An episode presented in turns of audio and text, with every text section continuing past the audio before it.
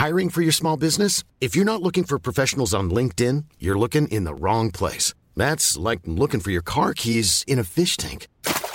LinkedIn helps you hire professionals you can't find anywhere else, even those who aren't actively searching for a new job but might be open to the perfect role. In a given month, over 70% of LinkedIn users don't even visit other leading job sites. So start looking in the right place. With LinkedIn, you can hire professionals like a professional. Post your free job on linkedin.com slash people today. Economics works so well because we all have perfect information about everything, all the time. We choose products at the best price because we know all about all products and their prices so we can make the best choice. Of course, that's how it works. That's why we can all pursue our own self interest to provide the most efficient outcome for any situation. And that's what makes the economy work, right?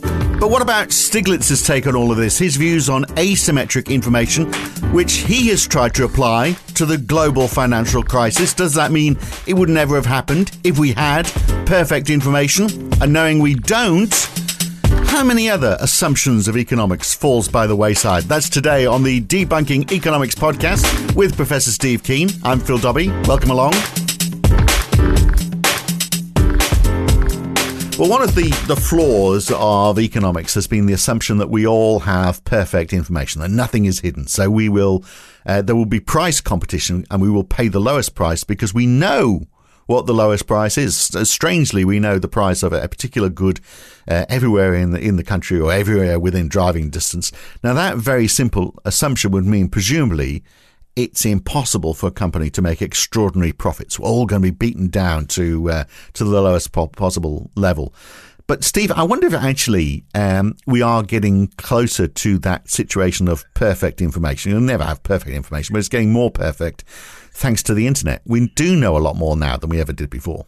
Well, the, the, whole notion is nonsense. I mean, I've got to go back in my, my days as a, as a school, as a university student.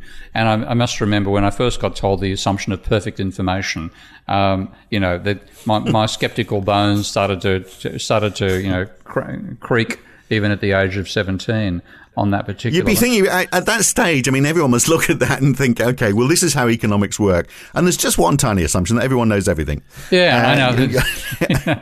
um, so that was one of the things I thought. Hang on a second, this is a bit weird.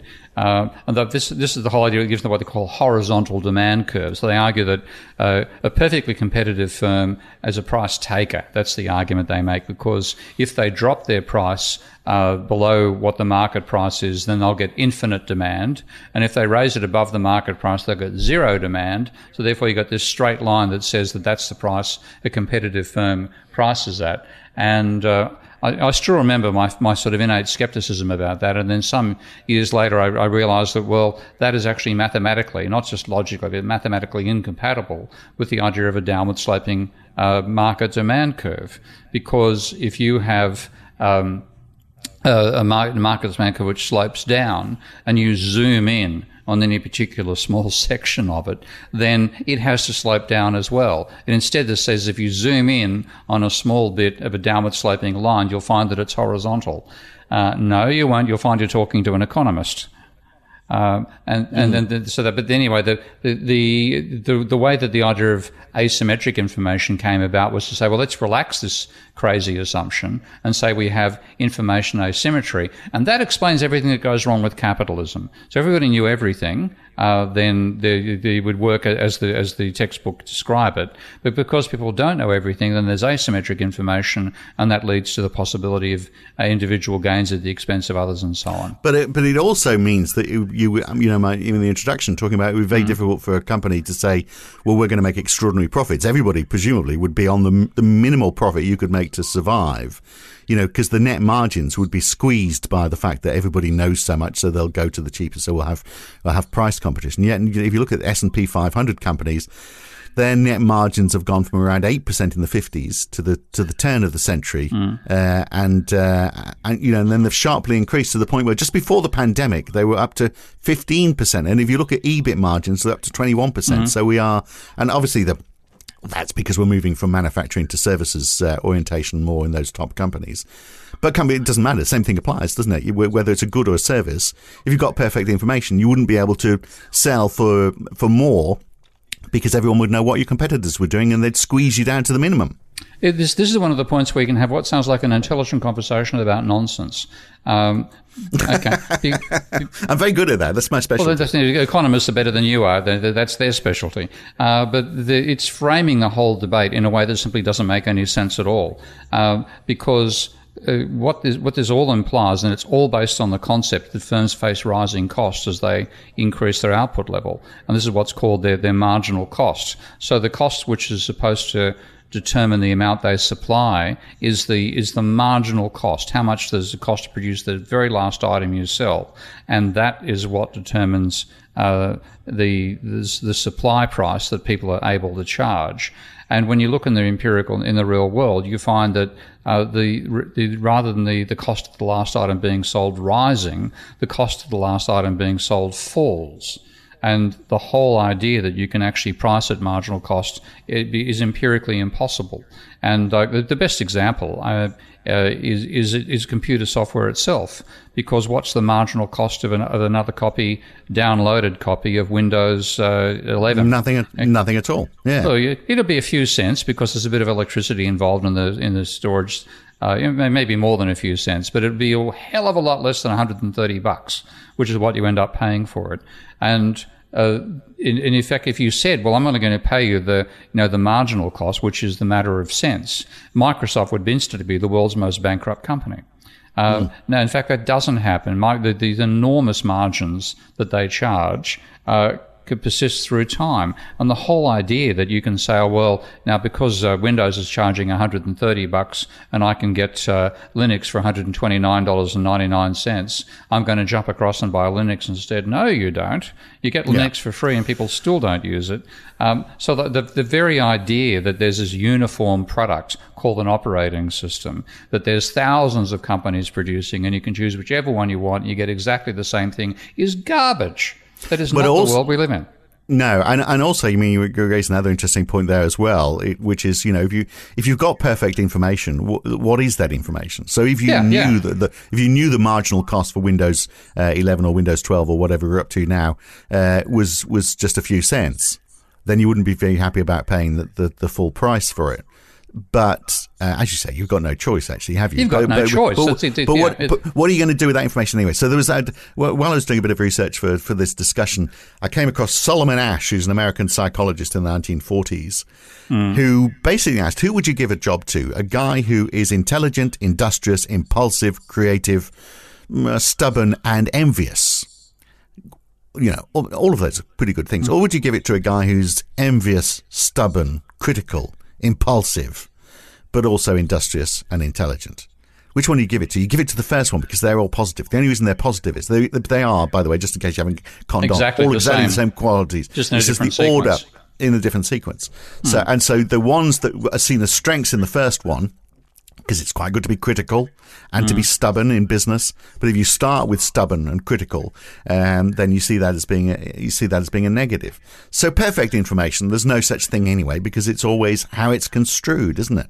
Yeah, and and and it's I mean the whole idea that you can ha- store the amount of information involved is simply ludicrous. This is one of the things I enjoy doing with, with when I used to teach classes uh, is to take the example of uh, how do you decide what you go to, what, what, you go buy when you go inside a supermarket. And let's let's say you walk inside a supermarket and you you're going to decide whether you buy or not or, or not buy one item of everything you find inside the supermarket. And, and I say it's either zero or one of all the items inside a supermarket. Well, how many items are there? You're making a choice of two choices raised to the power of say 2000 commodities. Now that's more i don't i won't actually try to work it out in my head but that's probably more more um, uh, different ways of combining those thousand products than there are suns in the known universe. Uh, so the scale of, of the of the choice that faces, if you wanted to have perfect information, there's not even a, not that your brain isn't big enough or that you can't make a computer big enough. The universe isn't big enough to store the information on all those alternatives. So by definition, the whole idea of perfect information is nonsense. And to start mm. from that point and call it a simplifying assumption shows just how truly simple, in the wrong sense of the word, the negative sense, neoclassical economists are. Well, it also ignores advertising, doesn't it? And, and Oh, the, yeah, the value, yeah. the value, the value attached to something is very often the brand, and that brand is obviously uh, an artificial thing that has been created largely by uh, advertising. Although you know, uh, classical economists will say no, advertising is an essential part of the uh, of the, the sequence because it provides that perfect information. But it doesn't, does it? I mean, advertising is all about uh, obfuscating information so you feel better about something. Well, so, uh, ma- your marketing doesn't even play a role in neoclassical economics. So this, is the other crazy thing. Uh, the, the, they, they make assumptions about how the real world operates that leave out large elements of the real world, and one of them includes how how tastes are formed. And the, and I've actually have seen uh, leading neoclassical economists uh, disparage the whole idea that advertising affects people's decision making. Well, frankly, sometimes I wish they were right. Uh, But you, you look at it, and I'm sorry, the ad campaigns do have an impact, and uh, you know that's why More people than ever. Pay enormous amounts of money to advertise in the Super Bowl because that's the only way you're going to get your product seen above the cacophony of everything else. It's why, like, it's one thing I find very funny in Thailand. There's a, a, a particular uh, TV series about a woman who um, is transported back in time about 350 years, I think it is, uh, to a time when the Portuguese were trying to conquer uh, Thailand and uh, using very surreptitious, surreptitious means. And she then finds herself back in that time and is is doing what she can to bring you know both survive there and bring some knowledge to the future uh, back to when she's she's living. Now it was such a popular show that you can't turn your bloody head in this country without seeing her face on a billboard. Now why do you see her face on a billboard? Because you recognise her face and you can't help but see the product. So this is why you get paid enormous amounts of money for you know, celebrities to end up advertising stuff because it's their face which will get you to pay attention to the product, and that way you get a skerrick of information, uh, but it's really it's a skerrick of identification and, and Yeah. you know, perfect information. What a wank! Yeah, no, it's the emotive response. I mean, that's what advertisers are concerned about. You know, when you're filling in your, your advertising brief, Mm. it's yeah, how much does it cost? What's the product do? You know, what are the what are the benefits? But the the main part of the, an advertising brief is what is the emotive response? What do we want Mm. people to feel about? How do we want them to feel? Do we want them to feel warm, warm and cozy, or angry, Mm. or uh, loving? You know, what's the what's the emotive response this is going to Mm. uh, inject into people so that they feel that way about our brand? So yeah, that's a that's a long way off perfect information, isn't it? But what is interesting with advertising, and this is what I want to talk about as well, is, Yeah. is a, asymmetric information. So this idea, and we are seeing this increasingly, that uh, you know the the buyer of a good. Uh, doesn't know as much as the, the seller of a good, but we are also moving into the, the, another stage where now where the seller of the good knows more about the buyer uh, than possibly the buyer knows about themselves. But, but but let's look at first of all with that even before we get onto that, just the idea that if you are selling something, you know what you're selling, you know all about it. So this is where we get into the uh, the lemon principle, which was George Yeah. Akerlof in the 70s, where if you're selling a car, you know more about the car than the buyer does. You know all the bad things that you're not going to, you know, he knows if he's selling a lemon, in other words. So even if the car is perfect, the buyer will probably have experienced something before where he's been sold a lemon, so he'll assume that all cars being sold secondhand have got something wrong with them. So he's not going to sell, pay the top price for it, even if it is perfect. Uh, because he doesn't know what he doesn't know, in other words.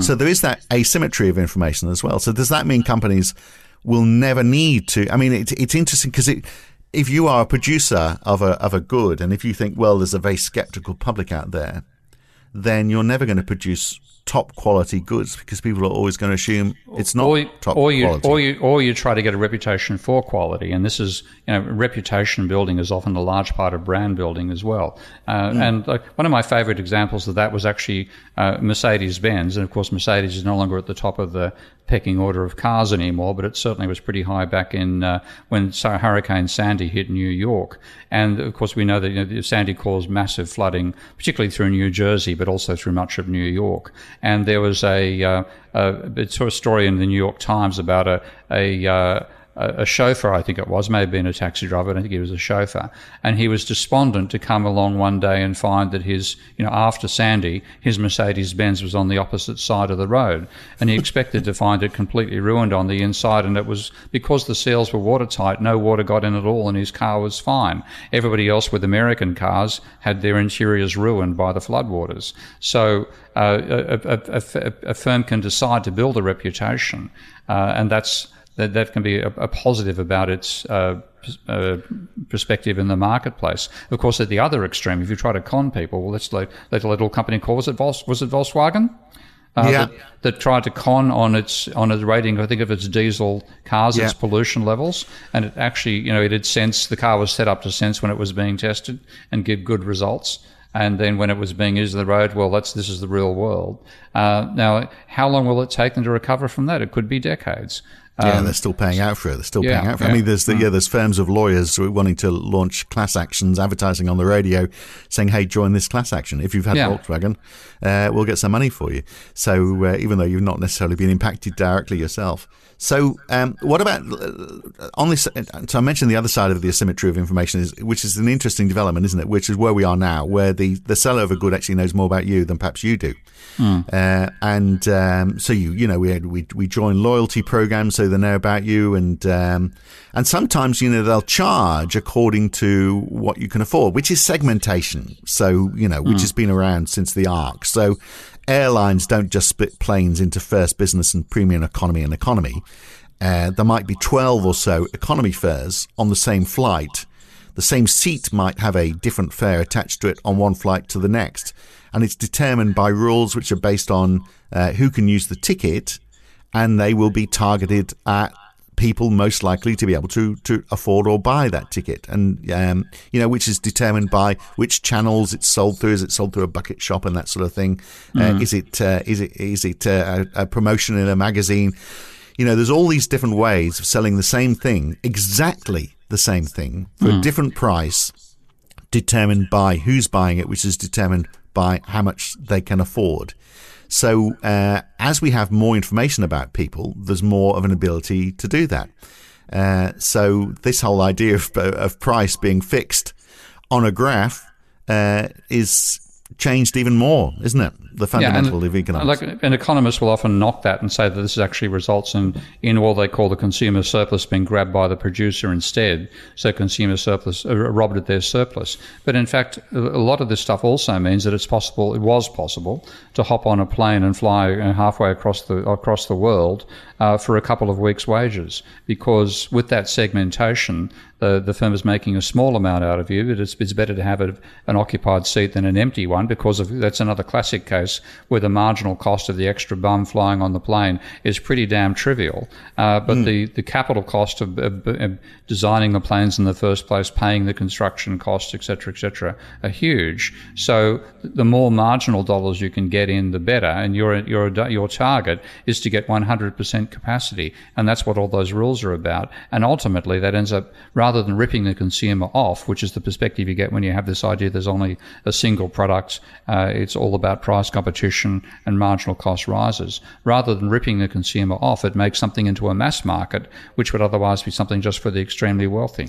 and the extremely wealthy don't notice it too much because they're extremely wealthy. because they're extremely wealthy. Yeah, this this is the thing. I mean, you know, I, I've been just I gave I gave two talks on economics yesterday. I'm going to put them up on uh, on YouTube later on today. One was in in Poland talking about how economists have stuffed up the environment, and the other was on microeconomics and how they've stuffed up understanding how firms actually behave, and uh, and and this whole idea of, of rising marginal cost, which is sheer nonsense, uh, is is what's driven the development of a model which completely obscures the real world rather than explaining it. It obscures it, and then along comes Joe Stiglitz and brings us the idea of asymmetric information to try to improve how they've obscured what we would have understood without their help in the first place. Right. So explain more about his his his approach then, Stigler's approach. Uh, by the way, those videos, I'm sure you put them up last week, didn't you? As I remember.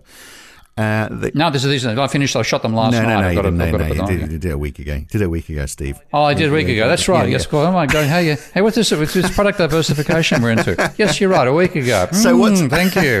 Oh, I've blown one of our secrets. My God, we've blo- we've, we've screwed the asymmetric. This is not- People now realise we record two every week and put them out one week apart. Oh my God, you we've blown our the Whole game away now. So, uh, Oh damn! Okay, so talk through- I can see our sales will plunge next week. so talk Yeah. about Joe Stiglitz's ap- approach to his his thinking on asymmetry. Then, Well, it's fundamentally he's, uh, he's trying to explain how um, you can have have uh, you know, one side making a gain at the other's expense mm. uh, because information asymmetry applies. So in that case, you say the seller selling a car knows more about the car they're selling than the person who's buying it. Uh, so that then means the seller can make an advantage, but then the buyer looking at it thinks, well, I expect to be conned by the seller, so that drives the market price down. And often, what I find annoying uh, is that this explanation is dragged into talking about explaining where the financial crisis comes from. And the argument there, when, when this asymmetric information idea is applied, is that the people who are borrowing the money during the subprime boom knew more about their financial situation than the poor uninformed multinational corporations that were lending them the money, and therefore the, the Ma and Pa Kettle ripped off Bank of America because the Ma and knew they really couldn't afford that loan, and our pure old Bank of America got conned with a with a bad loan. Well, give me a effing break, um, because it, it, it isn't it isn't asymmetric information that's the problem there. It's shared beliefs about the future which are wrong, and not managing risk, both, which is you know because, which is the well, fundamental yeah, yeah. aspect of banking, isn't it? You uh, yeah, well, yeah, that's right. Yeah, yeah, but both, both the banks and Ma and Kettle both believe that prices are going to rise forever. So it wasn't the fact they had an asymmetric asymmetry of information; it's that they had symmetry of beliefs. And this was a point that Minsky made quite brilliantly in his writings before the financial crisis occurred.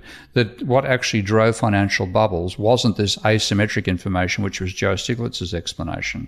It was shared uh, euphoric ex- expectations about the future, which then led you both sides of the of the, uh, uh, the, the borrowing equation to commit to more debt than they would be if they didn't have these euphoric expectations, and that's what leads to breakdown. Herd mentality. But the, you know, the yeah. where herd mentality is is fine so long as everyone keeps believing in herd mentality. It's only people like you who get in the, no way, Steve. The way. And yeah, there's Cliff. Ah, it's my fault. Yeah, I knew it. Yeah. I knew it. Because if you're not part of the herd, you're not part of the herd. If you're with Bar the herd, humbug. we all yeah, just keep moving forwards. That's it. But the, mm, on this mm. asymmetry, I find this interesting. Just going back to that airline example, because I think uh, supermarkets mm. are doing it now as well. So I. I do my grocery shop online, and I know that the deals that are in stores aren't available online, but I still shop online for the convenience of it but they also online will target some some offers to me based on past purchases. Uh, and mm. uh, I'm sure if I was a bigger shopper or I bought more luxury end, end, goods, then I wouldn't be getting those offers, and I wouldn't care because I'm rich. Uh, so they're doing the same thing. So are they taking bigger margins from those people who can afford it, just like the airlines, uh, selling seats at different prices? The answer is probably yes. Uh, mm. But we're going to see more of that, more segmentation, I think, happening in, in all sorts of all sorts of sectors, and of course, companies increasingly know more about us. You know, you go go to Google, go to how uh, your ad profiles. You can see uh, what information if you go into your uh, into your Google account, you can see what they know about you in terms of what they think you're interested in, which is determining what ads are getting served to you, and that is based on oh, oh. everything that Google knows about you. Google knows uh, what I've watched on TV because I've got a Google TV. They know places I've been because I use Google Maps. They know which websites yeah. I've been to. They know which on- online ads I respond to. They know what's in my calendar. They know what I've bought because I use GPay. Uh, they store my photos. They know my exercise routine through Google Fit.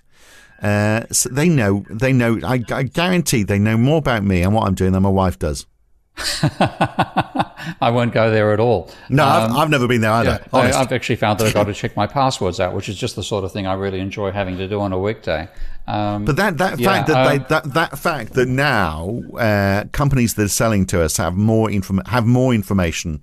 Uh, so it, it's switched, hasn't it, from that situation where we uh, had that lemon principle, where the buyer uh, might know more about the product than the uh, the, the, seller, the, the seller might know more, more about the product, but than the buyer does uh, now that, to the situation where the seller actually also knows more about the, the, the buyer themselves.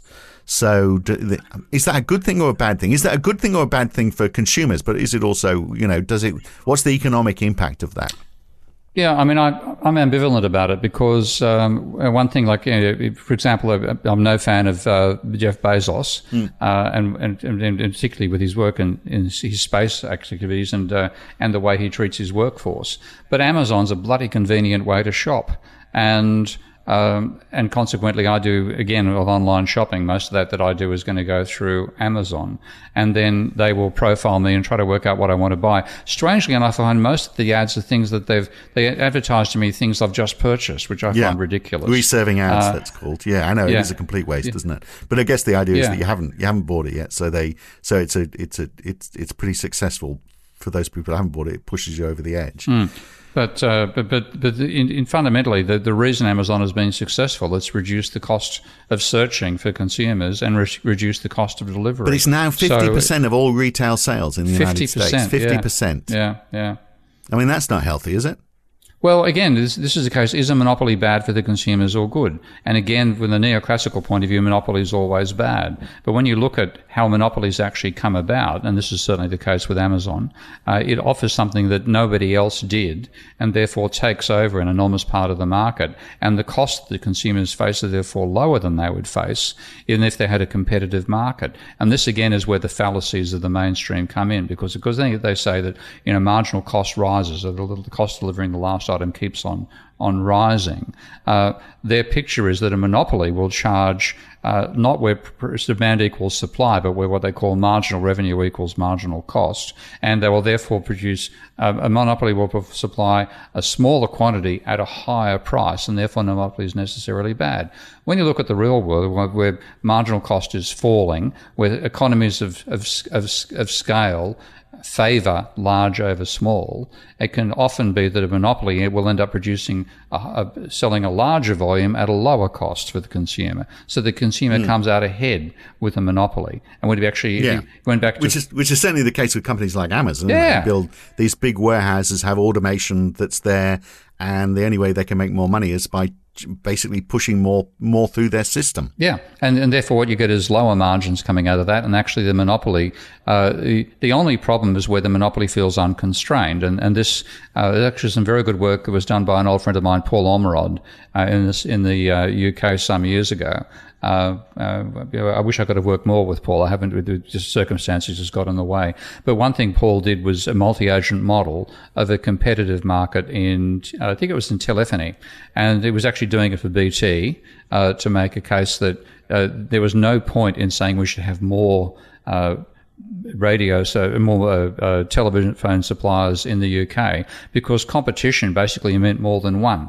Uh, it was a very nice little evolutionary model, and what you had was there was a he, he defined price on a scale from zero to one and quality on a scale from zero to one, and then any new entrant could choose any particular position on the zero to one axis to come in.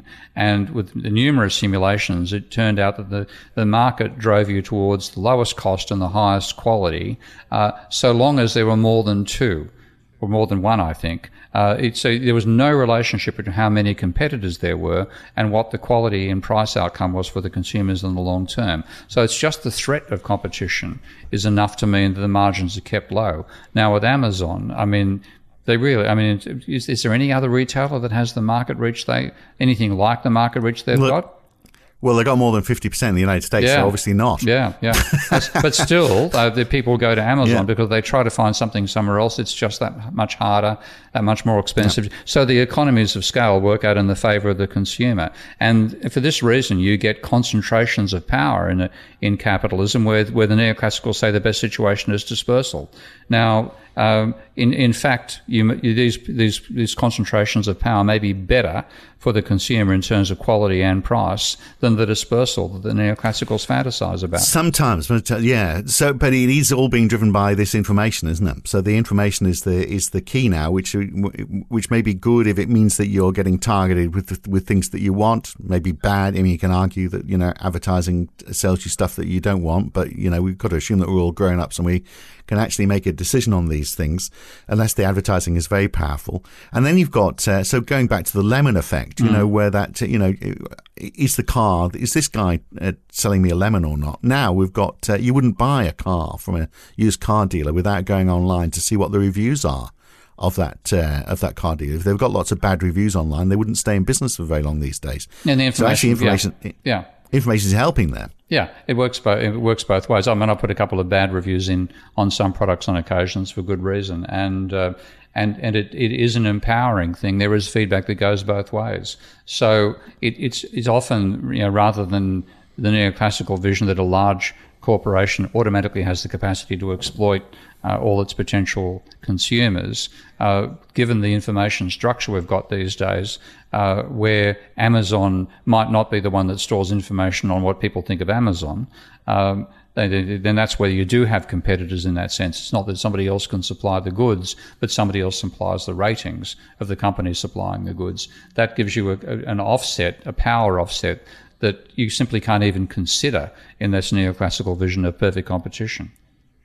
And does it mean we are getting better quality products at the end of the day as well because of this ability to review? So the lemon uh, fear doesn't apply these days, perhaps because there aren't quite so many lemons. Because if you produce something that's bad, uh, people are going to write about it. You know, so so you, and we do research stuff. So maybe that. Uh, uh, you know the the power of information is improving the the quality of goods. The other thing that's in, is interesting as well is this move to subscriptions now, isn't it? So you know, not buying stuff, but subscribing. There's a little bit off topic, but I think it's an interesting point to end with, perhaps. Mm. The moment you start, if you were to subscribe to a car or anything, you know, subscribe to a coffee machine or to a TV set, uh, if you're told if it breaks, we'll replace it, then the uh, you know you pay so much per month, which people are happy with because they perhaps can't afford the upfront cost they uh, but also happy about the fact that if it breaks, they don't have to suddenly find the money to buy a new one. Mm. The incentive then on the manufacturer is to produce something that has complete longevity because if it breaks, that's a cost to them.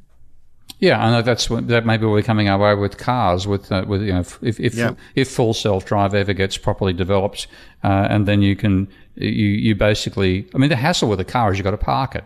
Um, now, if you have a, a full self drive fleet of taxis, um, then you just simply call the service of transportation to get you from where you are to where you want to be, and there's no need to worry about parking. So suddenly, a, a very large uh, inefficiency in our transport system is eliminated uh, by an information service. Yeah. All right. And by the technology that makes it possible. Yeah. Which is an interesting discussion, which has got absolutely nothing to do with what we've been talking about today. But I just don't know why I wanted to throw it in the end. I'm just excited at the prospect. Maybe we could we could talk about that in a in a future podcast. But we'll leave it there for now. Good to talk, Steve. Okay, mate. Bye. And if you want an illustration of how we are facing a losing battle on this situation where the advertisers or the producers know more about us than we perhaps would like to know, I have just bought a scooper device for picking up apples from trees because it was recommended to me on Amazon, and I've got no idea. I mean, trees, uh, apples are falling in this season, but how did they know I've got apples uh, to, or apple trees in my garden to try and recommend this to me? I find that a bit scary. They've got my address. Is there a database somewhere that's showing? Uh, is it through satellite imagery? How the hell do they know? Uh, that's scary stuff, isn't it? That's it for the Debunking Economics podcast for this week. I'm Phil Dobbie, back again with Steve Keen next week. Thanks. Cool fact a crocodile can't stick out its tongue. Also, you can get health insurance for a month or just under a year in some states. United Healthcare short term insurance plans, underwritten by Golden Rule Insurance Company, offer flexible, budget friendly coverage for you. Learn more at UHOne.com. If you've enjoyed listening to Debunking Economics, uh, even if you haven't, you might also enjoy the Why Curve. Each week, Roger Hearing and I talk to a guest about a topic that is very much in the news that week. It's lively, it's fun, it's informative. What more could you want? So search the Why Curve in your favorite podcast app or go to whycurve.com to listen.